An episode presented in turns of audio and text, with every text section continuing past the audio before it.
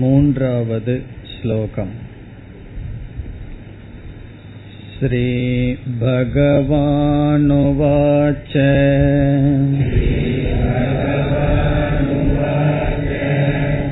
अक्षरं ब्रह्म परमम्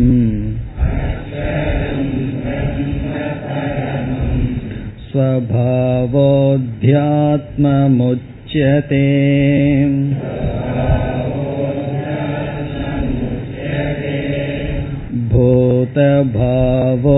भूतभावोद्भवकरः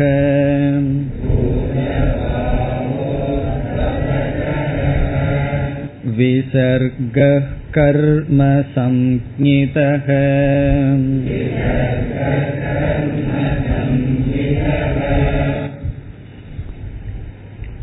ஏழாவது அத்தியாயத்தின் இறுதியில் ஏழு சொற்களை பகவான் கூறி இவைகளினுடைய தத்துவத்தை ஞானி அறிகின்றான் என்று சொன்னார். பிறகு எட்டாவது அத்தியாயத்தின் ஆரம்பத்தில் அந்த ஏழு சொற்களையும் பகவான் கூறிய வரிசைப்படி அர்ஜுனன் கூறி இவைகளினுடைய பொருள் என்ன? என்று கேட்கின்றான். சென்ற வகுப்பில் அர்ஜுனனுடைய கேள்வியை பார்த்தோம். கிம் தத் பிரம்ம? முதல் சொல் பிரம்ம என்றால் என்ன? இரண்டாவது கிம் தத் பிரம்ம அத்தியாத்மம்? அத்தியாத்மம் என்பது என்ன? பிறகு கர்ம என்ற சொல்லில் என்ன குறிப்பிடப்படுகின்றது? நான்காவது அதிபூதம் என்றால் என்ன? ஐந்தாவது அதிதெய்வம். ஆறாவது அதியக்ஞக. ஏழாவது மரண காலத்தில் உங்களை நினைப்பது என்பது பற்றி விளக்கம். மரண காலே கதம் ஞேயக. உபாசகர்களால் மரண காலத்தில் உங்களை நினைத்து உயிரை விடுவதனுடைய விளக்கம் தேவை. இவ்விதம் அர்ஜுனன் கேட்டான். இனி பகவானுடைய பதிலுக்கு வருகின்றோம். மூன்றாவது ஸ்லோகத்தில் முதல் கேள்வி பிரம்ம என்றால் என்ன என்பது. அதற்கு பகவான் பதில் சொல்கின்றார். முதல் ஆறு கேள்விகளுக்கு ஒரே ஒரு வார்த்தையில் ஒவ்வொரு கேள்விக்கும் ஒவ்வொரு வார்த்தையாக இரண்டு ஸ்லோகத்தில் பதிலை கூற இருக்கின்றார் பகவான். இப்பொழுது முதல் கேள்விக்கு பகவான் சொல்கின்ற பதிலுக்கு வருகின்றோம். அக்ஷரம் பிரம்ம பரமம். பிரம்ம என்றால் என்ன என்பது கேள்வி. அதற்கு பகவானுடைய பதில் பரமம் அக்ஷரம் பிரம்ம. பரமம் என்றால் மேலான அக்ஷரம் என்றால் அழியாதது. அழியாத தத்துவம் பிரம்ம. அக்ஷரம் என்ற சொல்லுக்கு இரண்டு பொருள் நக்ஷரதி இது அக்ஷரம். எது அழியாததோ அது அக்ஷரம். இரண்டாவது பொருள் அஷ்ணுதே சர்வம் இது அக்ஷரம். எது அனைத்தையும் வியாபிக்கின்றதோ அது அக்ஷரம். அஷ்ணுதே என்றால் வியாப்னோதி வியாபிக்கின்றதோ. எது அனைத்தையும் வியாபித்திருக்கின்றதோ அதற்கு அக்ஷரம் என்றும் எது அழியாததோ அதற்கு அக்ஷரம் என்றும் பெயர். பிறகு அழியாதது என்பதற்கு பகவான் பரமம் என்ற வார்த்தையும் பயன்படுத்தியுள்ளார். மேலானது நிரதிசயம். பரமம் என்றால் அதற்கு மேலானது எதுவும் இல்லை. அப்படிப்பட்ட தத்துவம். மேலான அழியாததுதான் பிரம்ம. இது பகவானுடைய பதில். எழுத்துக்கும் சமஸ்கிருதத்தில் அக்ஷரம் என்று சொல்லப்படும் இங்கு எழுத்து என்ற பொருள் அல்ல நக்ஷரதி அழியாதது என்பது பொருள். பிரம்ம என்ற சொல்லுக்கு ஐந்து பொருள்கள் சாஸ்திரத்தில் இருக்கின்றது. முதல் பொருள் வேதக சில சமயத்தில் வேதத்தை பிரம்ம என்று அழைக்கப்படும். பிறகு ஓங்காரத்துக்கும் பிரம்ம என்று ஒரு பெயர் இருக்கிறது. ஓங்காரத்தையும் பிரம்ம என்று சொல்லப்படும். மூன்றாவதாக பிராமண ஜாதியை பிரம்ம என்று சில சமயங்களில் கூறப்படும். பிராமண கஷத்திரிய வைசிய சூத்ரன் என்று இருக்கின்ற வரிசையில் பிராமண ஜாதியையும் பிரம்ம என்று சொல்லப்படும். ஆகவே பிரம்ம என்ற சொல்லுக்கு வேதம் ஓங்காரம் பிராமண ஜாதி பிறகு ஈஸ்வரனையும் பிரம்ம என்று சொல்லப்படும். சகுணம் பிரம்ம அல்லது ஈஸ்வரன். மாயையுடன் கூடிய அழியாத பரம்பொருளுக்கும் பிரம்ம என்று சொல்லப்படும். அது நான்காவது பொருள். பிறகு கடைசி பொருள் நிர்குணம் பிரம்ம. ஈஸ்வரன்கிறது சகுணம் ரூபமான தத்துவம் நிர்குண ரூபமான தத்துவம். அதைத்தான் சாஸ்திரம். சத்தியம் ஞானம் அனந்தம் பிரம்ம என்று வர்ணிக்கும். இந்த ஐந்து பொருள்களில் இங்கு பகவான் கொடுத்த பொருள் ஐந்தாவது பொருள் நிர்குணம் பிரம்ம சத்தியம் ஞானம் அனந்தம் பிரம்ம. இவைகளை எப்படி பார்க்கணும்? இந்த ஏழு தத்துவத்தை ஞானியானவன் அறிந்திருக்கின்றான் என்று பகவான் கூறியிருக்கின்றார். ஆகவே ஞானி அறிந்திருக்கின்ற பிரம்ம எப்படிப்பட்டது என்றால் இங்கு சொல்லப்படுகின்ற அக்ஷரம் பரமம் அழியாத நிர்குண பிரம்மத்தை ஞானி அறிந்திருக்கின்றான். இவ்விதம் பிரம்ம என்ற சொல்லுக்கு பல பொருள்கள் இருக்கின்றது. ஆகவே அர்ஜுனனுக்கு சந்தேகம் வருவது நியாயம். பிரம்மங்கிற சொல்லுக்கு ஒரே ஒரு பொருள் இருந்ததுன்னு வைத்துக் கொள்வோம். அர்ஜுன இந்த கேள்வியை கேட்க மாட்டான். ஆகவே இங்கு பிரம்ம என்று எதை குறிப்பிடுகிறீர்கள்? ஞானி எதை அறிந்திருக்கின்றான் என்றால் அக்ஷரம் பரமம். மேலான அழியாத தத்துவம்தான் பிரம்ம என்று சொல்லப்படுகிறது.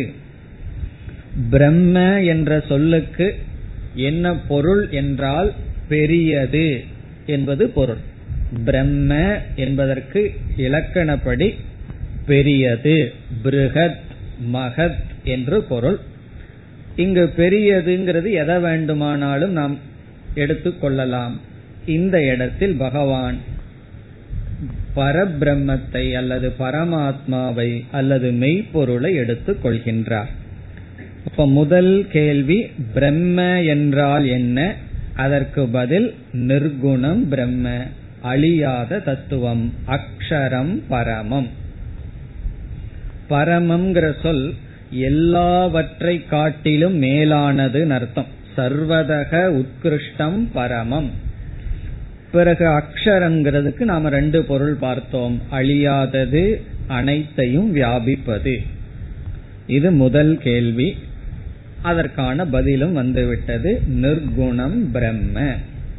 இந்த எட்டாவது அத்தியாயத்துக்கே அக்ஷர யோக என்று பெயர்.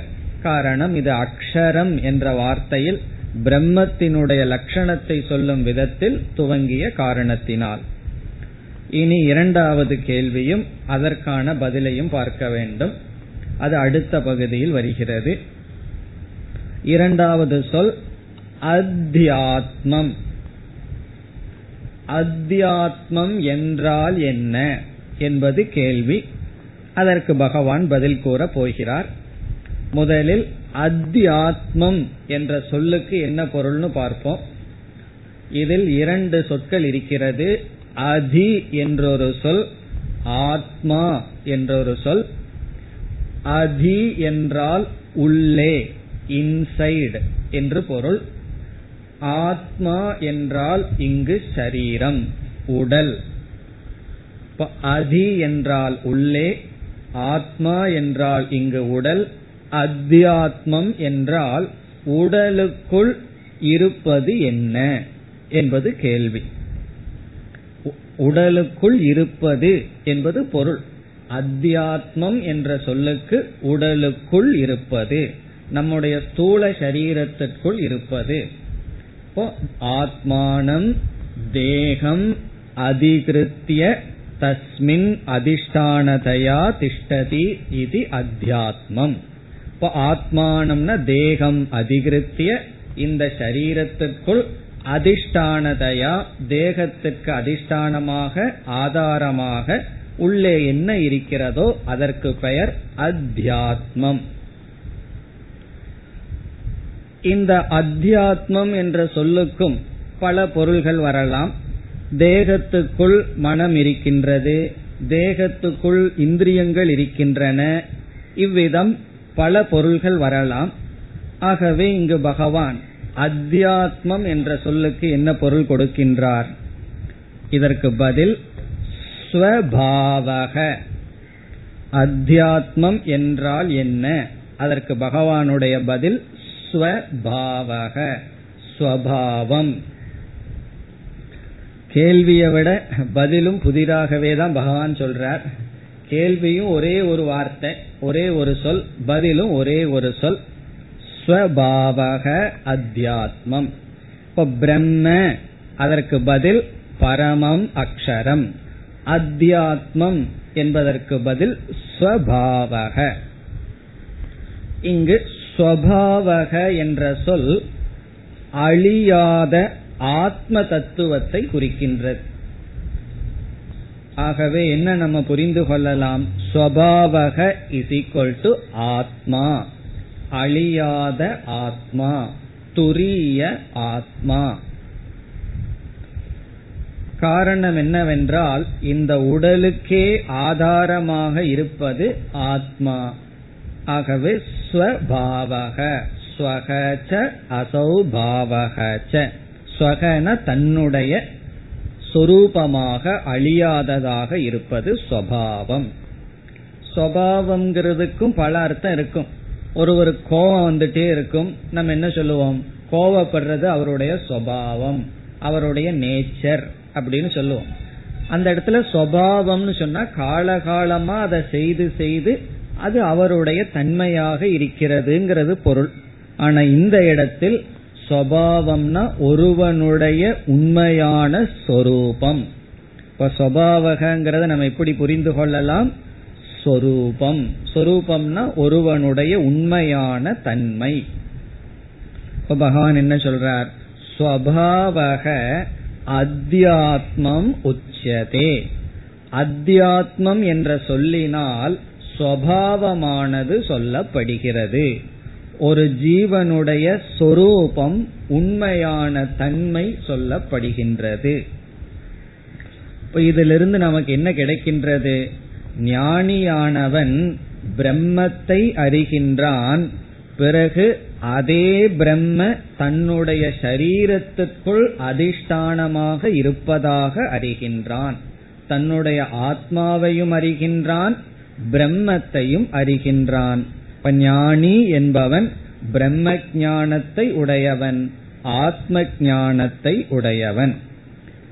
இப்ப இரண்டு இருக்கே பிரம்ம ஞானம் ஆத்ம ஞானம்னு இரண்டு ஞானமா என்றால் வெளி உலகத்துக்கு அதிஷ்டானமா இருக்கும்போது அந்த மெய்ப்பொருளுக்கு பிரம்ம என்றும் நம்முடைய ஒரு உடலுக்கு ஆதாரமாக இருக்கும் பொழுது அதே மெய்ப்பொருளுக்கு ஆத்மா என்றும் பெயர். ஆகவே ஞானி அனைத்து உலகத்துக்கும் எது ஆதாரமோ அதையும் அறிகின்றான். தன்னுடைய உடலுக்கு எது ஆதாரமோ அதையும் அறிகின்றான். அந்த ஆத்மாவே பிரம்மனாகவும் அறிகின்றான் என்பது பொருள். இப்ப முதல் வரியில பிரம்மங்கிறதுக்கு லட்சணமும் அத்தியாத்மம் என்ற சொல்லுக்கு லட்சணமும் பகவான் கொடுத்துள்ளார்.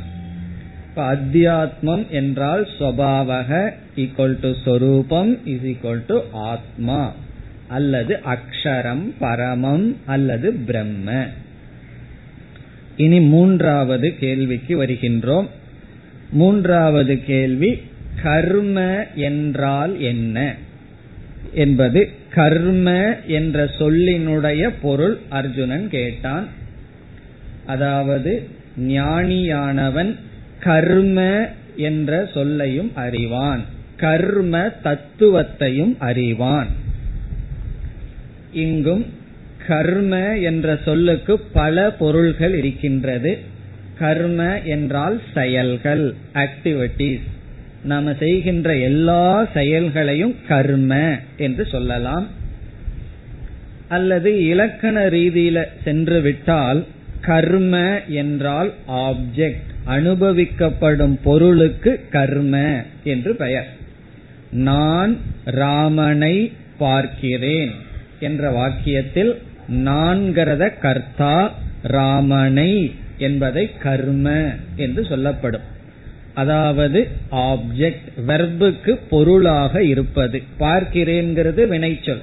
அதற்கு பொருளா இருக்கிறதையும் கர்ம என்று சொல்லப்படும். அப்படி கர்மங்கிறதுக்கு செயல் ஒரு அர்த்தம் இருக்கு. பிறகு இலக்கணத்துல பொருள் அப்படின்னு ஒரு அர்த்தம் இருக்கு. பிறகு வைதிகத்துக்குள் வந்தால் ஸ்ரௌத்தம் கர்ம ஸ்மார்த்தம் கர்ம என்றெல்லாம் கர்மத்திற்கு பொருள் இருக்கின்றது.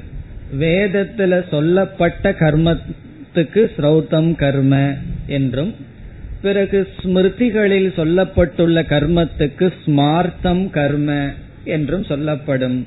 இவ்விதம் லௌகிகமான செயல்கள் பிறகு வேதத்தில் சொல்லப்பட்டுள்ள சில செயல்கள் ஸ்மிருதியில் சொல்லப்பட்டுள்ள செயல்கள். பிறகு ஒரு பொருளாக இருத்தல். இப்படி பல அர்த்தங்கள் கர்ம என்ற சொல்லுக்கு இருக்கின்றது. இங்கு பகவான் என்ன அர்த்தத்தை கொடுக்கிறார் என்றால் கர்ம என்ற சொல்லுக்கு பகவான் கொடுக்கின்ற பொருள் எந்த வைதிக கர்மத்தினால் ஒருவனுக்கு பாப புண்ணியம் உண்டாகி ஜென்மத்துக்கு காரணமாக அமையுமோ அந்த செயல்களை கர்ம என்ற சொல்லுக்கு பொருளாக பகவான் குறிப்பிடுகிறார். அதாவது எந்த செயல்கள் பாப புண்ணியத்தை கொடுத்து ஜென்மத்தை கொடுக்குமோ அந்த செயல்களை பகவான் கர்ம என்ற சொல்லுக்கு பொருளாக கூறுகிறார். அந்த செயல் என்ன? என்றால் யக்ஞக அல்லது யாகம். யாகத்தை பகவான் இங்கு கர்ம என்ற சொல்லுக்கு பொருளாக பேசுகிறார். யாகம் யாகத்தினுடைய லட்சணம் என்னவென்றால் தேவதா உத்தேசேன திரவிய தியாக யாகக தேவதா உத்தேசேன என்றால் ஒரு தேவதையை குறித்து தேவதா உத்தேசேன திரவிய தியாக திரவியங்களை தியாகம் செய்தல். அதற்கு யாகம் என்று பெயர். யஜ்யம்னு சொல்லலாம் அல்லது யாகம். ஒரு தேவதையை குறித்து திரவியத்தை தியாகம் செய்தல். நம்முடைய எல்லா வைதிக கர்மத்துல பார்த்தாலும் அங்கு முக்கியமான அங்கம் தியாகம் அல்லது தானம். பகிர்ந்து கொள்ளுதல் அல்லது தியாகம் செய்தல் அதுதான் அங்கமாக இருக்கும் யாக குண்டத்தில் தேவதைகளை குறித்து பொருள்களை அர்ப்பணம் செய்வதற்கு விசர்க்கம் என்று பெயர். இங்கு பகவான் அந்த வார்த்தையை பயன்படுத்துறார். விசர்கக. விசர்க்கம் என்றால் ஹோம குண்டத்தில் பொருள்களை தியாகம் செய்தல். விசர்க்கம்னா விட்டு விடுதல் என்று பொருள்.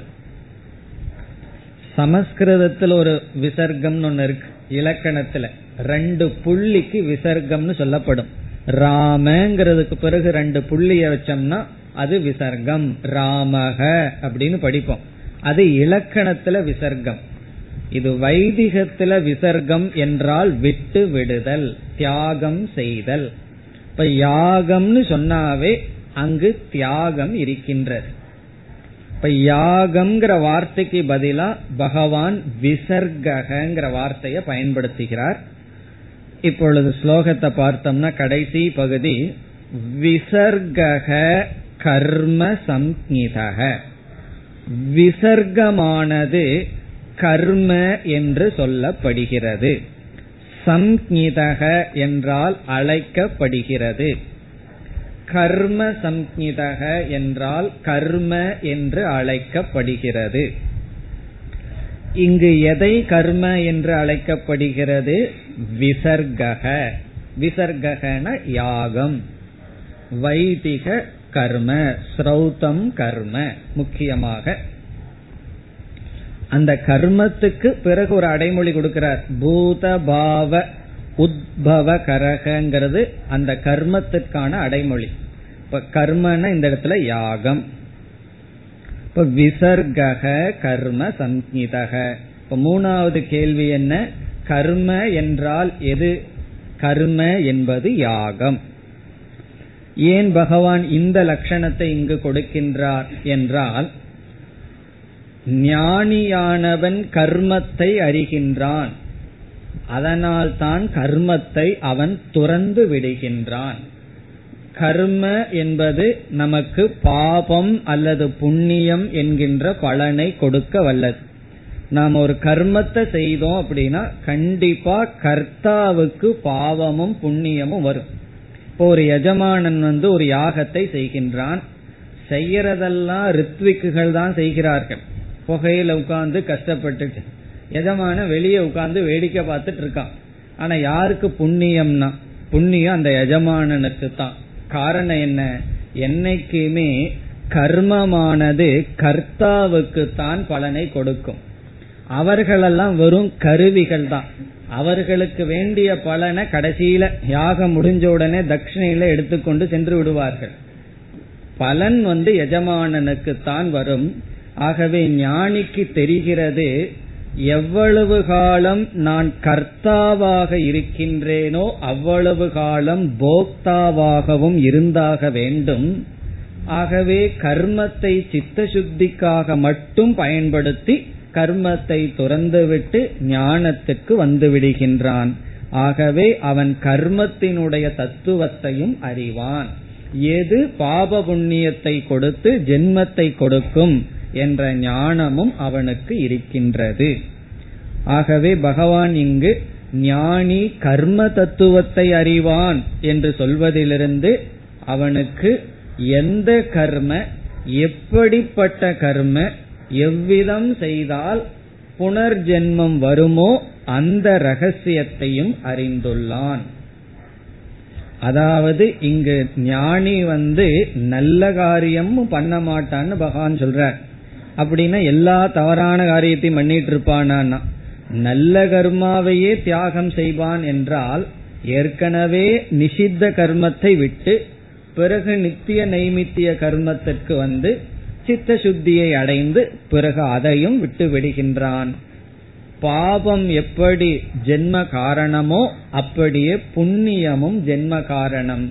புண்ணிய பாவத்தை உருவாக்கும் செயலை அவன் அறிகின்றான். பிறகு இந்த கர்மம் புண்ணிய பாவத்தை கொடுத்து ஜென்மத்தை கொடுக்கும் என்ற கருத்தை பகவான் குறிப்பிடுகின்றார். இரண்டாவது வரியில் முதல் சொல் பூத பாவ உத்பவ கரக. இந்த சொல் யாகம் அல்லது கர்ம என்பதற்கு அடைமொழி. இதனுடைய சாரம் என்னவென்றால் புனர்ஜென்மத்தை கொடுப்பது. அதுதான் இதனுடைய பொருள். பூத என் பூத பாவம் என்றால் உயிரினங்கள் உத்பவ என்றால் ஜீவர்களினுடைய தோற்றத்திற்கு விதவிதமான சரீரத்தினுடைய தோற்றத்திற்கு கரக என்றால் காரணம். பூத பாவ உத்பவக என்றால் விதவிதமான சரீரத்தை ஜீவன் எடுப்பதற்கு காரணமாக இருப்பது கர்ம. விசர்கக யாகம். இப்ப கர்ம என்பது சாஸ்திரத்தில் சொல்லப்பட்டுள்ள நல்ல கர்மங்கள். இது நல்லதாக இருந்த போதிலும் புனர்ஜென்மத்தை கொடுக்கும். இந்த தத்துவத்தையும் ஞானியானவன் அறிந்துள்ளான். ஆகவே முதல் பொருள் பிரம்ம என்பதற்கு நிர்குணம் பிரம்ம அத்தியாத்மம் என்பதற்கு ஆத்மஸ்வரூபம். மூன்றாவது கர்ம என்பது பாப புண்ணியத்தை கொடுக்க வல்ல யாகங்கள். இதையும் ஞானி அறிந்து அதை எப்படி கையாள வேண்டுமோ அப்படி கையாளுவான் என்பது பொருள். இனி அடுத்த ஸ்லோகத்தில் அடுத்த மூன்று சொற்களுக்கும் பகவான் இதேபோல் சுருக்கமாக பதிலை கூறுகின்றார் நான்காவது ஸ்லோகம் अधिभूतं क्षरो भावः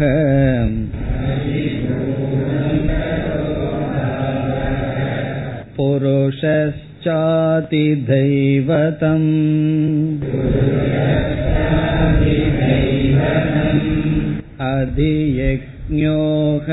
अधियज्ञोऽहमेवात्र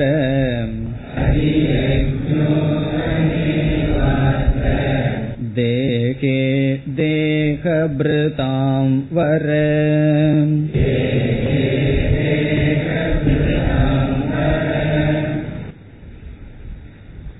நான்காவது சொல் அதிபூதம் அதிபூதம் இங்கு பூதம் என்றால் பஞ்சபூதங்கள் அதிபூதம் பஞ்சபூதங்களினுடைய தத்துவம் என்பது பொருள். அதிபூதம் என்றால் என்ன? அதற்கு பகவான் சொல்கின்ற பதில் ஜட பிரபஞ்சம். இந்த உலகத்தில் அனுபவிக்கப்படுகின்ற ஜடமான பிரபஞ்சம் ஜட பிரபஞ்சம். பிரபஞ்சம்னா உலகம். இந்த உலகத்தை அதிபூதம் என்று சொல்கின்றார். பகவான் சொல்கின்ற பதில் ஷரக பாவக. அதிபூதம் என்பது க்ஷரக பாவக. க்ஷரகன அழியக்கூடிய பாவக என்றால் பொருள்கள். அழியக்கூடிய பொருள்கள். இது வந்து பிரம்மங்கிறதுக்கு முழுமைய எதிர்ப்பதமானது. பிரம்மத்துக்கு என்ன லட்சணம் சொன்னார்? அக்ஷரம்னு சொன்னார். இங்கு வந்து க்ஷரக அழியக்கூடியது. அழியக்கூடியது என்ன? நாம பார்த்து அனுபவிக்கின்ற இந்த ஜட உலகம். ஆகவே ஜெனிமத் வஸ்து சர்வம். ஜெனிமத் என்றால் தோற்றத்திற்கு வந்த அனைத்தும். க்ஷரக பாவக. எதெல்லாம் நாம மாறக்கூடியதாகவும் அழியக்கூடியதாகவும் அனுபவிக்கிறோமோ அதையெல்லாம் ஞானி அறிவான். இப்ப அதிபூதம் என்றால் ஜட பிரபஞ்சம். இந்த ஜட பிரபஞ்சம்னு சொல்லும் பொழுது இந்த பிரபஞ்சத்திற்குள்ள நம்முடைய ஸ்தூல சரீரம் வருமா வராதா? என்றால் ஸ்தூல சரீரமும் வருகின்றது. நம்முடைய சூக்ம சரீரமும் வருகிறதான்னா அதுவும் வருகின்றது. ஆகவே ஸ்தூல சூக்ம சரீரமும் சேர்ந்த உலகம். உலகம்னு சொல்லும் போது நாம் என்ன பண்ணிடுறோம்? உலகம்னு அப்படியே பார்க்க ஆரம்பிச்சிடுறோம். பார்த்துட்டு நம்ம உடலை விட்டுறோம் சொல்லுவார்கள் ஆல் ஆர் காடு அப்படின்னு சொல்லிட்டு இந்த ஆளை விட்டுறது. ஆல் ஆர் காடுனா இந்த சொல்ற ஆளும் காடு தானே அப்படி எல்லாமே அழியக்கூடியதுன்னு வேடிக்கை பார்ப்போம். அதை பார்த்துட்டு இருக்கிற கண்ணு இந்த உடல் அதுவும் அழியக்கூடியது. ஆகவே அதிபூதம் என்றால் நம்முடைய உடல் நம்முடைய மனம் பிறகு இந்த உலகம். ஜடமாக அனுபவிக்கப்படுகின்ற அனைத்தும். மனச ஜடமா அனுபவிக்காவிட்டாலும் அது ஜடஸ்வரூபம். ஆகவே ஷரக பாவக நம்ம மனசும் மாற்றத்துக்குட்பட்டது அழிவுக்குட்பட்டது உடலும் அழிவுக்குட்பட்டது உலகமும் அழிவுக்கு உட்பட்டது இவ்விதம் எவைகளெல்லாம் அழியுமோ அது அதிபூதம். ஒன் வேர்ட் ஆன்சர் தான் பகவான் கொடுத்திருக்கார். அதிபூதம் என்றால் க்ஷரோபாவக அழிகின்ற அனைத்தும். இனி ஐந்தாவது அதிதெய்வம். தெய்வம் அதிதெய்வம் என்பதற்கு பகவான் கொடுக்கின்ற பொருள் ஹிரண்ய கர்ப்பக. ஹிரண்ய கர்ப்ப தத்துவம். அதற்கு இனி ஒரு பொருள் இனி ஒரு பெயர் சமஷ்டி தேவதா. அனைத்து தேவதைகளினுடைய கூட்டம். ஹிரண்ய கர்ப்பன் என்றால் முதல் முதலில் ஈஸ்வரனிடமிருந்து வெளிப்பட்ட தத்துவம். ஏழாவது அத்தியாயத்துல பார்த்திருக்கோம். ஈஸ்வரனிடமிருந்து முதல் முதலில் சூக்ம பிரபஞ்சம் வந்தது. அந்த சூக்ம பிரபஞ்சத்துக்கு அதிஷ்டான தேவதையாக இருக்கின்ற தத்துவம் ஹிரண்ய கர்ப்பன் ஸ்தூல பிரபஞ்சம் வந்ததற்கு பிறகு அதிஷ்டான தேவதையாக இருக்கின்ற தத்துவம் விராட்டுன்னு பார்த்தோம். அந்த ஹிரண்ய கர்ப்பணத்தான் அதி எல்லா தேவதைகளினுடைய ஒட்டுமொத்தம் சேர்க்கை. அதற்கு பகவான் இங்கு புருஷக என்ற சொல்லில் குறிப்பிடுகிறார். அப்ப அதிதெய்வம் இஸ் ஈக்வல் டு புருஷக. இங்கு புருஷன் என்றால் ஹிரண்ய கர்ப்பன். சமஷ்டி சூக்ம சரீர அல்லது சூக்ம பிரபஞ்ச அபிமானி தேவதா. அனைத்து சூக்ம பிரபஞ்சங்களையும் அபிமானிக்கின்ற தேவதை தேவதா தத்துவம். இப்ப சூரியன் சந்திரன் இந்த மாதிரி எல்லாம் இருக்கு. நம்முடைய ஒவ்வொரு இந்திரியங்களுக்கும் ஒவ்வொரு தேவதை இருக்கு. நம்ம மனசுக்கு ஒரு தேவதை புத்திக்கு ஒரு தேவதை கையிற்கு ஒரு தேவதை கையின்னு சொன்னா கர்மேந்திரியங்களுக்கு தேவதை இப்படி எல்லா இந்திரியங்களுக்கும் தேவதை இருக்கின்றது. அந்த தேவதையினுடைய ஒட்டுமொத்த சொரூபம் புருஷக அதி தெய்வம் அந்த தத்துவத்தையும் அறிகின்றான் ஞானி. இனி ஆறாவது அதியஜக அதியஜம் அதியஜக என்பவர் யார்? என்பது கேள்வி. அதற்கு பகவான் பதில் சொல்றார் அதியஜக அகம் ஏவ. நான் தான் அப்படின்னு பதில் சொல்ற அதியஜம் யாருன்னு சொன்னா நான் தான். முதல்ல அதியஜக என்ற சொல்லுக்கு பொருள் பார்ப்போம். அதியஜக என்றால் கர்ம பலனை கொடுப்பவர். கர்ம பலதாதா. நம்ம செய்யற ஒவ்வொரு யாகத்துக்கும் யஜ்யத்துக்கும் கர்மத்தினுடைய பலனை கொடுப்பவர். ஏன்னா கர்மமே பலனை கொடுக்காது ஜட சொரூபமா இருக்கு. ஒரு அறிவு சொரூபந்தான் பலனை கொடுக்கணும். அப்படி நாம் செய்கின்ற ஒவ்வொரு செயலுக்கும் பலனை கொடுப்பவர் அவர்தான் அதியஜக நம்ம செய்யற ஒவ்வொரு செயலுக்கும் பலனை கொடுக்கணும்னு சொன்னா நம்ம செய்யற ஒவ்வொரு செயலையும் அவர் பார்த்துட்டு இருக்கணும் அல்லவா?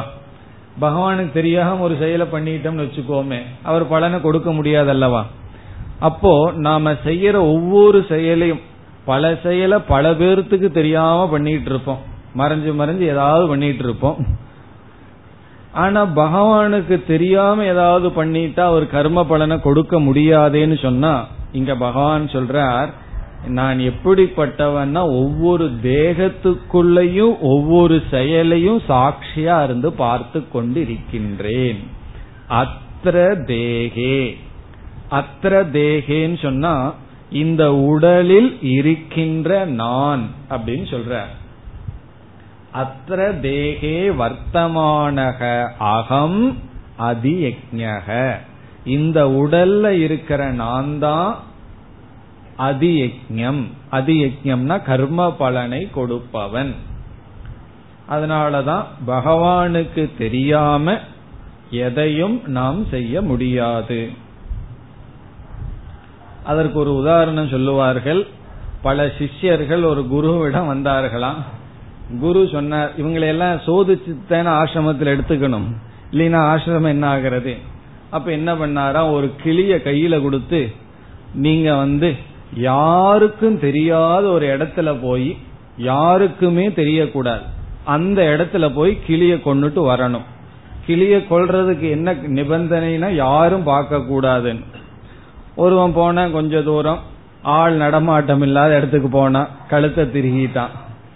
பிறகு இனி ஒரு சிஷ்யன் கொஞ்ச தூரம் போனா ஆள் நடமாட்டம் இருந்தது. இப்படியே போயிட்டே இருந்தா ரொம்ப பெரிய குகையில போய் உட்கார்ந்தான். கழுத்தை திருகலான்னு நினைக்கும் போது அவனுக்கு ஞாபகம் வந்தது குருவினுடைய வார்த்தை. யாருக்கும் தெரியக்கூடாதுன்னு சொன்னாரே எனக்கு தெரியுதே. அதனால நம்ம ஒன்னும் பண்ண முடியாதுன்னு திருப்பி கொண்டு வந்து கிளிய உயிரோட கொடுத்தான். சரி நீ மட்டும் ஆசிரமத்தில் இருன்னு சொல்லி கிளிய கொன்னாளுகெல்லாம் எடுத்துட்டு போய் சாப்பிட்டு இங்க வராதீங்கன்னு சொன்னாராம். அதனுடைய அர்த்தம் என்ன? அந்த மன சாட்சின்னு ஒன்னு இருக்கே. அப்படி யாருக்கும் தெரியாம ஒன்னு செய்ய முடியாது. பகவான் சொல்றார் அப்படி எல்லோருடைய மனசுக்குள்ளேயும் சாட்சியா இருக்கிற நான் தான் அதி யஜ்ஞக இப்ப அதி யஜ்ஞகன்னு சொன்னா இந்த இடத்துல ஈஸ்வரன். போன இதுக்கு அதி தெய்வதம்னா கிரண்ய கர்ப்பன் இந்த இடத்துல ஈஸ்வரன். இப்ப ஈஸ்வரன் தானே பகவான் சொல்லணும் ஏன் நான் சொன்னார்னா? பகவான் சொல்லலாமே. வேற யாருன்னா சொல்ல முடியாது. பகவான் தன்னை ஈஸ்வரனாக பாவித்து பதில் சொல்றார் அகமேவ. இப்ப ஈஸ்வரனா இருக்கிற நான் தான் ஒவ்வொரு சரீரத்துக்குள்ளேயும் இருந்து கொண்டு அவர்களுடைய கர்மத்தை எல்லாம் பார்த்து எப்ப என்ன பலனை கொடுக்கணுமோ அதை கொடுத்துட்டு இருக்கேன். இத தெரிஞ்சதற்கு பிறகு நம்ம வந்து தத்துவம் பேசக்கூடாது. அவன் எதோ என்னென்னமோ பண்ணிட்டு இருக்கான் சந்தோஷமா இருக்கானே நான் வந்து ஒழுங்கா இருந்துட்டு இருக்கேன் கஷ்டப்பட்டு இருக்கிறேனேங்கிறதெல்லாம் பேசக்கூடாது. அதெல்லாம் ரொம்ப கீழ்நிலையில் இருந்து பேசுற தத்துவம். காரணம் என்னன்னா பகவானுக்கு தெரியும் யார எப்ப எப்படி கர்ம பலனை கொடுக்கணும்னு சொல்லி. அதி யஜக அகமேவ. அத்திர தேகேன இந்த உடலில் இருந்து கொண்டு இருக்கின்ற நான் தான் அதி யஜக கர்ம பலனை கொடுத்து கொண்டிருக்கின்ற ஈஸ்வரன். அப்ப என்ன ஞானி? ஹிரண்ய கர்ப்ப தத்துவத்தை அறிகிறான் ஈஸ்வர தத்துவத்தை அறிகின்றான் பரபிரம்ம தத்துவத்தையும் அறிகின்றான் கர்மத்தை அறிகின்றான் அழிகின்ற பிரபஞ்சத்தை அறிகின்றான். இப்படி இவைகளையெல்லாம் ஞானி அறிகின்றான். அதியஜக அகமேவ. பிறகு கடைசி சொல் அர்ஜுனனை அழைக்கின்ற சொல் தேக பிருதாம் வர. இது அர்ஜுனனை பார்த்து சொல்கின்ற சொல் வர என்றால் மேலானவன் தேக பிருதாம் தேகத்தை எடுத்தவர்களுக்குள் மேலானவனே என்று அழைக்கின்றார். தேகபிருத் என்றால் உடலை எடுத்தவன். தேகபிருதாம் உடலை எடுத்த ஜீவர்களுக்குள் மனிதர்களுக்குள் மேலானவன். இப்ப தேகபிருதாம் வர உயர்ந்தவனே அப்படின்னு அர்த்தம். மேலான ஹே அர்ஜுனா என்று அர்ஜுனனை பார்த்து இவ்விதம் கூறுகின்றார். இந்த இரண்டு ஸ்லோகத்தில் ஆறு சொற்களுக்கான பதிலை சுருக்கமாக கூறிவிட்டார். இனி ஏழாவது கேள்வி. அதற்கான பதிலை பகவான் கூற வருகின்றார் அடுத்த ஸ்லோகம் अन्तकाले च मामेव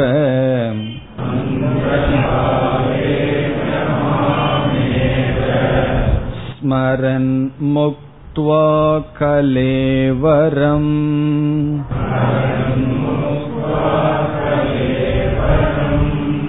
यः प्रयाति समद्भावम्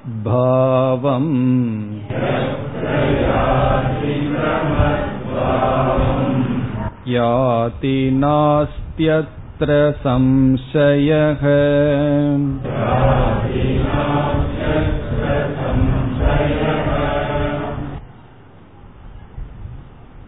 ஏழாவது கேள்வியானது உபாசனா நியமத்தை பற்றியது.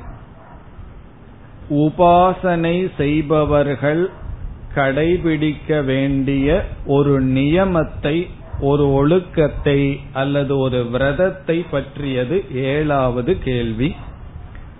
அதற்கு விளக்கமாக பகவான் பதில் சொல்ல இருக்கின்றார். அதற்கு பிறகும் பகவான் உபாசனா சம்பந்தமான கருத்தையே இந்த அத்தியாயம் முழுவதும் பேச இருக்கின்றார். ஆகவே இதற்கு பிறகு ஏழாவது கேள்விக்கு பல ஸ்லோகங்களில் விளக்கமாக பதில் கூறி பிறகு உபாசனா சம்பந்தமான மற்ற கருத்துக்களையும் பகவான் பேச இருக்கின்றார். ஒரு உபாசகன் எப்படி பிரம்மலோகத்திற்கு போகின்றான்? எந்த மார்க்கத்தின் வழியாக போகின்றான் என்றெல்லாம் பேச இருக்கின்றார். அர்ஜுனன் கேட்டான் பிரயாண காலத்தில் மரண காலத்தில் உபாசகர்கள் உங்களை நினைப்பது எப்படி? அதனுடைய தத்துவம் என்ன? என்று கேட்டான். அந்த கால ஸ்மரணம் அல்லது பிரயாண கால ஸ்மரணம் இங்க பிரயாணம் சொன்ன என்ன பொருள்? பிரயாணம்னா நம்மளுடைய இந்திரியங்களை எல்லாம் எடுத்துட்டு உடலிலிருந்து செய்கின்ற பிரயாணம். நம்ம எங்காவது ஒரு வீர் ஊர்ல இருந்து இனி ஒரு ஊருக்கு பிரயாணம் பண்ணும் போதே எவ்வளவு ப்ரிப்பரேஷனோட போறோம். பால்கார முதல் கொண்டு சொல்ல வேண்டியதெல்லாம் சொல்லி எவ்வளவு ப்ரிப்பரேஷன் செய்ய வேண்டியது இருக்கு? இது கடைசி பிரயாணம். இந்த உடலிலிருந்து செய்கின்ற பிரயாணம். அந்த காலத்தில் அந்த நேரத்தில் பகவானை பற்றி நினைப்பது பற்றி இங்கு பகவான் பேசுகிறார்.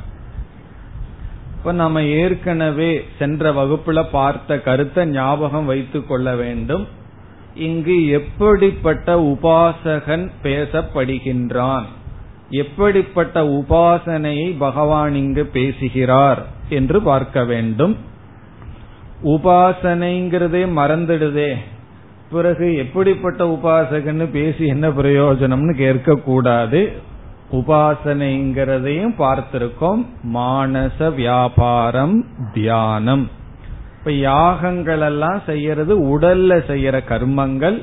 மனசுல தேவதைகளையோ அல்லது ஈஸ்வரனையோ ஹிரண்ய கர்ப்பனையோ குறித்து செய்கின்ற தியானத்திற்கு உபாசனை. பலர் உபாசனையை எதற்காக செய்வார்கள்னா இகலோக பலனை அனுபவிக்கிறதுக்கு செய்வார்கள். இந்த லோகத்துல உபாசனை செய்தா நல்ல பலன். அதாவது புத்தியையும் மனசையும் அதிகமா பயன்படுத்த பயன்படுத்த நல்ல பலன் கிடைக்கும். உடலை மட்டும் பயன்படுத்தினா வெறும் லேபரா இருப்போம். புத்தியையும் மனசையும் பயன்படுத்தணும்னு வச்சுக்குவோமே அதிக பலன் நமக்கு கிடைக்கும். வாழ்க்கையும் அதிகமா நல்லா இருக்கும். நல்லா இருக்குன்னு என்ன? அதிக சுகத்தை அனுபவிக்கலாம் மேலான நிலைக்கு செல்லலாம். மேலான நிலைன்னு சொன்னா உடனே என்ன நினைக்க கூடாது? பணத்துல மேலானவர்கள் ஆயிருவோம் நினைக்க கூடாது. அவர் பணத்துல ரொம்ப ஏழ்மையா இருக்கலாம். ஆனால் அவருடைய வாழ்க்கை அவருடைய இன்பம் மனதில் அனுபவிக்கப்படுகின்ற சுகம் உயர்ந்ததாக இருக்கும்.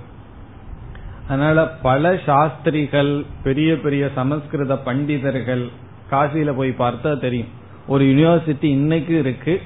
அந்த அந்த இடத்துல எல்லா விதமான பண்டிதர்கள் இருக்கிறார்கள்.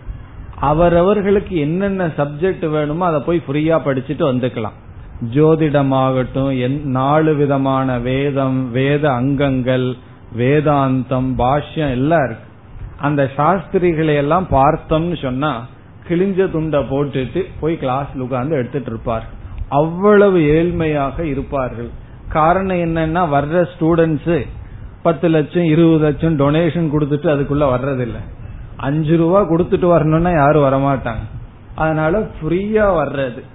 ஆகவே அவர்கள் அப்படித்தான் இருப்பார்கள். ஆனா அவர்கள் அனுபவிக்கின்ற இன்பம் இருக்கே. காரணம் என்ன? சாஸ்திர வினோதேன அவர்களுடைய காலம். நல்லா இருக்கும். மேலோட்டமா பார்த்தா ஏதோ கஷ்டப்படுற மாதிரி தெரியும். ஆனால் உபாசனையினுடைய பலன் என்றும் உயர்ந்தது. பிறகு பலர் உபாசனை வந்து இந்த லோகத்தில் இருக்கிற சுகத்துக்கு பயன்படுத்துவார்கள். அவர்களை பற்றி இனிமேல் நாம் பேச போவதில்லை. பிறகு சில உபாசகர்கள் இருக்கிறார்கள். அவர்கள் ஒரு காலத்துல நல்ல பூஜை செய்து தியானம் பண்ணி சகசர நாமங்களை எல்லாம் மனசுக்குள்ள எல்லாம் சேன் பண்ணி பண்ணி ஏதோ புண்ணிய வசத்துல வேதாந்த விசாரத்திற்கு வந்து விடுவார்கள். எப்போ? இந்த ஜென்மத்திலேயே. பிறகு ஞான யோகத்தை செய்து ஞான யோகத்தை செய்தா மட்டும் போதாது அதனுடைய பலனை அடைந்து விடுவார்கள். இப்ப என்னன்னா உபாசனையினுடைய பலனை இந்த ஜென்மத்திலேயே அடைஞ்சு மோக்ஷத்திற்கு வந்து விடுவார்கள். நம்ம எல்லாம் இந்த லிஸ்ட்ல சேரணும். இந்த உபாசனையெல்லாம் என்ன பலன்னா விசாரத்துக்கு வந்து விசாரத்தினுடைய பலனை அனுபவிச்சு ஞானத்தை அடைஞ்சு இந்த ஜென்மத்திலேயே மோட்சத்தை அடைதல். பிறகு வேறு சில உபாசகர்கள் இருக்கிறார்கள். அவர்கள் நன்கு உபாசனை செய்து கொண்டு இருப்பார்கள். ஆனால் ஏதோ ஒரு தடையின் காரணமாக ஞானத்துக்கு வரமாட்டார்கள். உபாசகர்களாகவே இருந்து உயிரை விடுவார்கள். இந்த உபாசகர்கள் நிஷ்காமமாகத்தான் செய்திருப்பார்கள். ஓரளவுக்கு இவர்களுக்கு வைராகியம் இருந்திருக்கும். ஆனால் இவர்களினால் ஞானத்துக்கு வருகின்ற அளவுக்கு மனப்பக்குவம் இல்லாமல் இருந்திருக்கும். ஏதோ சில தடைகள். அவர்கள் இறந்து விட்டார்கள். அவர்கள் இறந்ததற்கு பிறகு எங்கு செல்வார்கள் என்பதை பற்றி இனிமேல் பார்க்க போகின்றோம். இப்ப இகலோக சுகத்தை விரும்புகின்ற உபாசகர்களை பற்றி விசாரம் இல்லை. உபாசனை செஞ்சு வேதாந்தத்திற்கு இங்க இந்த ஜென்மத்திலேயே வந்தவர்களை பற்றியும் இனிமே நாம் பேசப் போவதில்லை. பிறகு உபாசனை செய்து இகலோக பலனையும் விரும்பாமல் ஞானத்தையும் அடையாமல் அவர்கள் ஓரளவுக்கு தர்மமான வாழ்க்கையும் வாழ்ந்து கடைசி காலத்தில் இறந்து அவர்களுடைய நிலை என்ன?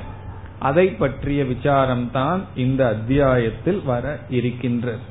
அதனால இந்த அத்தியாயம் வந்து எனக்குன்னு சொல்லக்கூடாது. இந்த அத்தியாயம் நமக்கல்ல அப்படின்னு புரிஞ்சுக்கணும்.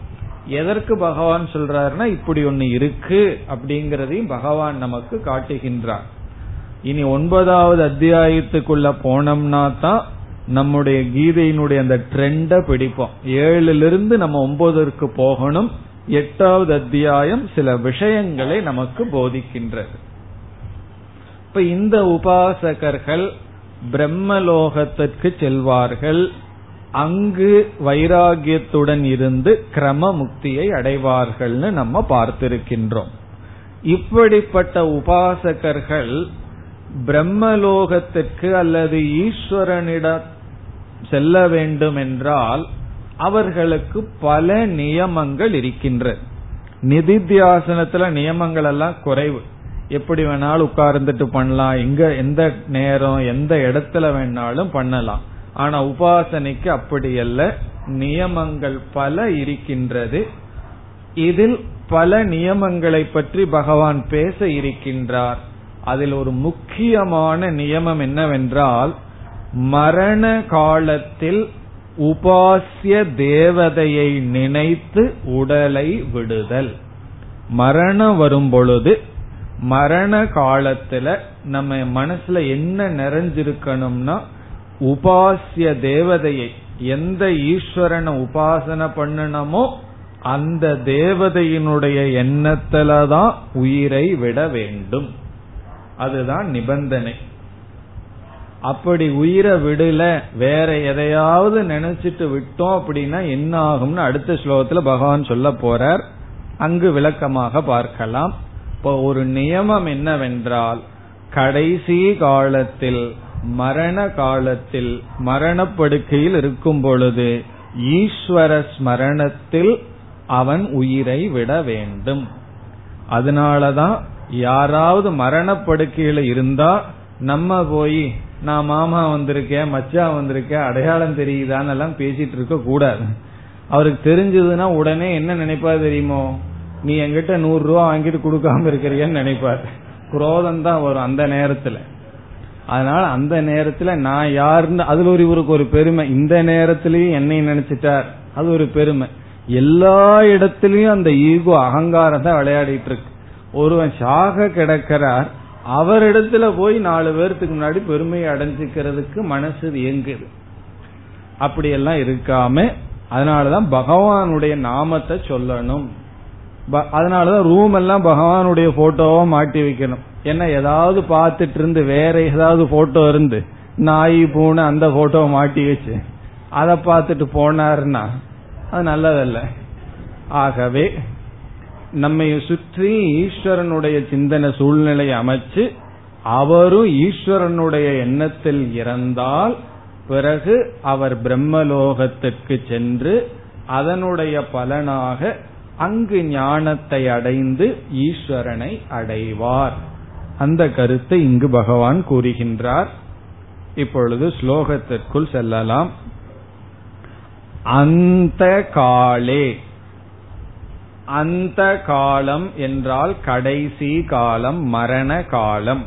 அந்த காலேச்ச மாம் ஏவ மாம் என்றால் என்னையே.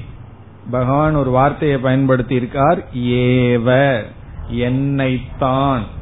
மாம் ஏவ என்னையே ஸ்மரன் நினைத்து கொண்டு. கடைசி காலத்தில் என்னையே நினைத்து கொண்டு முக்துவா கலேவரம். கலேவரம் சொன்னா ஸ்தூல சரீரம். நம்முடைய உடல். முக்துவா.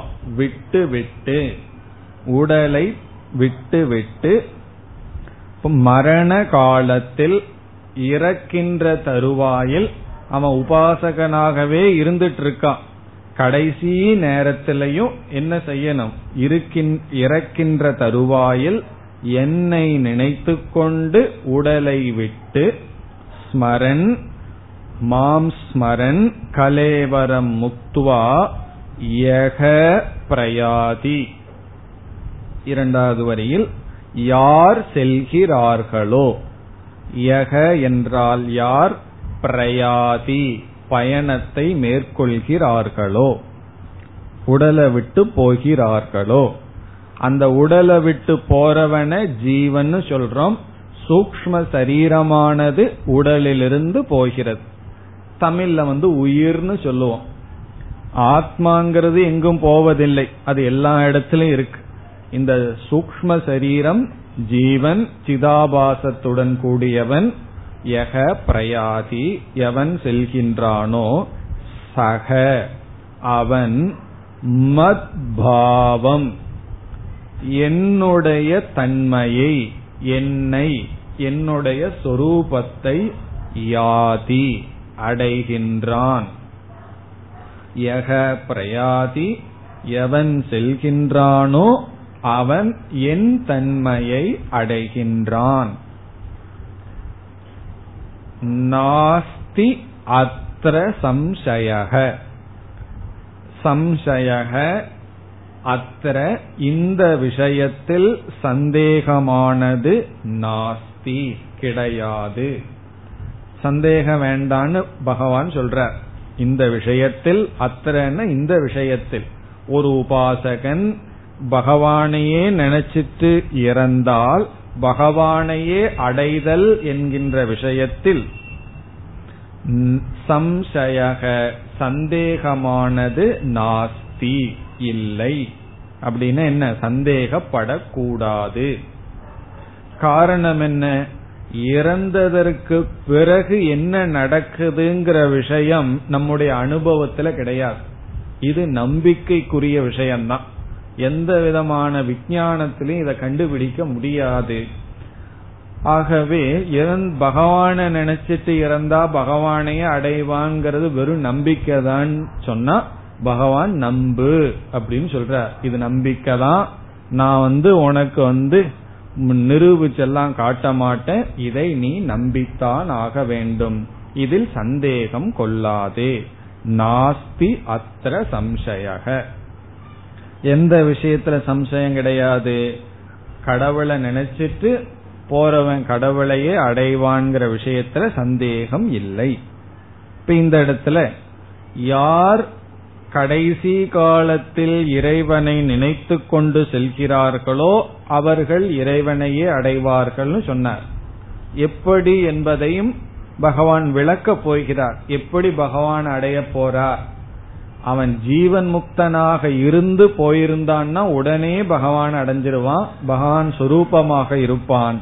ஆனால் உபாசகனை பற்றி இங்கு பேச பேசுவதனால் அவன் எப்படி பகவானை அடைவான்? பிரம்மலோகத்திற்கு செல்வான். அந்த பகவான் இருக்கிற லோகத்திற்கு சென்று பிறகு அங்கு அவன் ஞானத்தை அடைந்து பிறகு பகவானுடைய சொரூபத்தை அடைவான். இங்கு வந்து நிர்குண பிரம்மத்தை பற்றி பேச்சல்ல. நிர்குண பிரம்மத்தை அடைஞ்சவனுக்கு பயணம்ங்கிறதெல்லாம் ஒண்ணு கிடையாது. அவன் உடலை விட்டவுடன் பிரம்மஸ்வரூபமாக இருப்பான். ஆனால் சகுண உபாசகன் கிரமமாக பிரம்மலோகத்திற்கு சென்று பிறகு பிரம்மத்தை அடைகின்றான் ஞானத்தின் மூலமாக என்று புரிந்து கொள்ள வேண்டும் அடுத்த ஸ்லோகம் यं यं वापि स्मरन् भावम्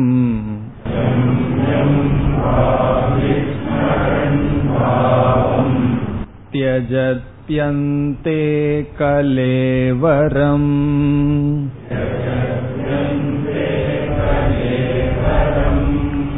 तं तमेवैति कौन्तेय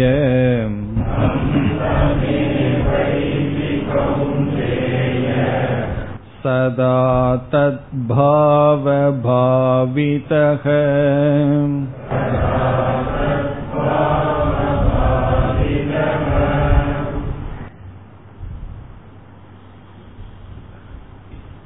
இந்த ஸ்லோகத்தில் பகவான் பொதுவான ஒரு நியமத்தை கூறுகின்றார். பொதுவான ஒரு லா ஒரு நியமத்தை பகவான் இங்கு கொடுக்கின்றார். சென்ற ஸ்லோகத்துல சொன்னார் என்னை நினைத்து கொண்டு இறப்பவன் என்னை அடைகின்றான் அப்படின்னு சொன்னார். இங்கு என்ன சொல்கின்றார்? இது என்னுடைய விஷயத்தில் மட்டும் பொருந்தி வராது. அவன் எதை நினைத்து கொண்டு இறக்கின்றானோ அதை அடைவான் என்று பொதுவான நியதியை சொல்கிறார். அதாவது ஒருவன் இறந்து விட்டால் இறக்கின்ற சமயத்தில் அவனுடைய எண்ணம் எப்படிப்பட்டதோ அது அவன் எங்கு செல்வான் என்பதை நிர்ணயிக்க ஒரு காரணம். இப்ப இறக்கின்ற தருவாயில் எதை நினைச்சிட்டு இறக்கின்றானோ அந்த பாவத்தை அதை அவன் அடைவான். இப்ப நம்முடைய கடைசி எண்ணங்களானது இறந்ததற்கு பிறகு நாம் எங்கு செல்வோம் என்பதை நிர்ணயிக்கும். இத வந்து அனுபவ பூர்வமா பார்த்தாலும் உண்மைதான். இப்ப கிளாஸுக்கு நம்ம இங்க வந்து உட்கார்ந்துருக்கோம். கிளாஸ் முடிஞ்ச உடனே ஒவ்வொருவரும் ஒவ்வொரு இடத்துக்கு போவோம். சில பேர் நேரா மார்க்கெட்டுக்கு போவார்கள். சில பேர் நேரா போய் ஒரு காஃபி சாப்பிடணும் ஒன் ஹவர் கஷ்டப்பட்டு கேட்டோம் அல்லவா? அப்படியே ஒரு பேக்கரி எல்லாம் இருக்கும். அங்க உட்காந்து காபி சாப்பிடணும். சில பேர் வீட்டுக்கு போன உடனே கிச்சனுக்கு போகணும். விதவிதமான இடத்துக்கு விதவிதமான மக்கள் போவார்கள். அதை யாரு நிர்ணயிச்சான்னா கிளாஸுக்கு முன்னாடி கடைசி தாட் என்ன இருந்ததோ இங்க போகணுங்கிற எண்ணத்துல வந்து உட்கார்ந்துருப்போம். அதுக்கப்புறம் அதெல்லாம் மறந்துடுவோம். பிறகு என்னன்னா கிளாஸ் முடிஞ்ச உடனே அந்த ஞாபகம் வந்துடும் அப்படி கடைசி என்ன என்ன இருந்ததோ அந்த எண்ணத்தினுடைய அடிப்படையில தான் நம்முடைய பயணம் இருக்கும் அப்படின்னு சொல்றார். இத கேட்ட உடனே நமக்கு ஒரு சந்தோஷம் வரும். அப்போ உலகத்துல கண்டதெல்லாம் நினைச்சிட்டு இருப்போம். கடைசி காலத்துல பகவானை நினைச்சுக்கலாமா? பகவான் சொல்றாரு அது முடியாது. வாழ்க்கை பூரா நீ எதை நினைச்சிட்டு இருந்தாயோ அதைத்தான் கடைசி காலத்துல நினைக்க முடியும்.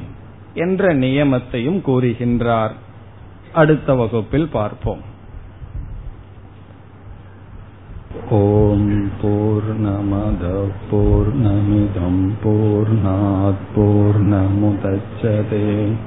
பூர்ணஸ்ய பூர்ணமாதாய பூர்ணமேவாவசிஷ்யதே. ஓம் சாந்தி சாந்தி சாந்தி.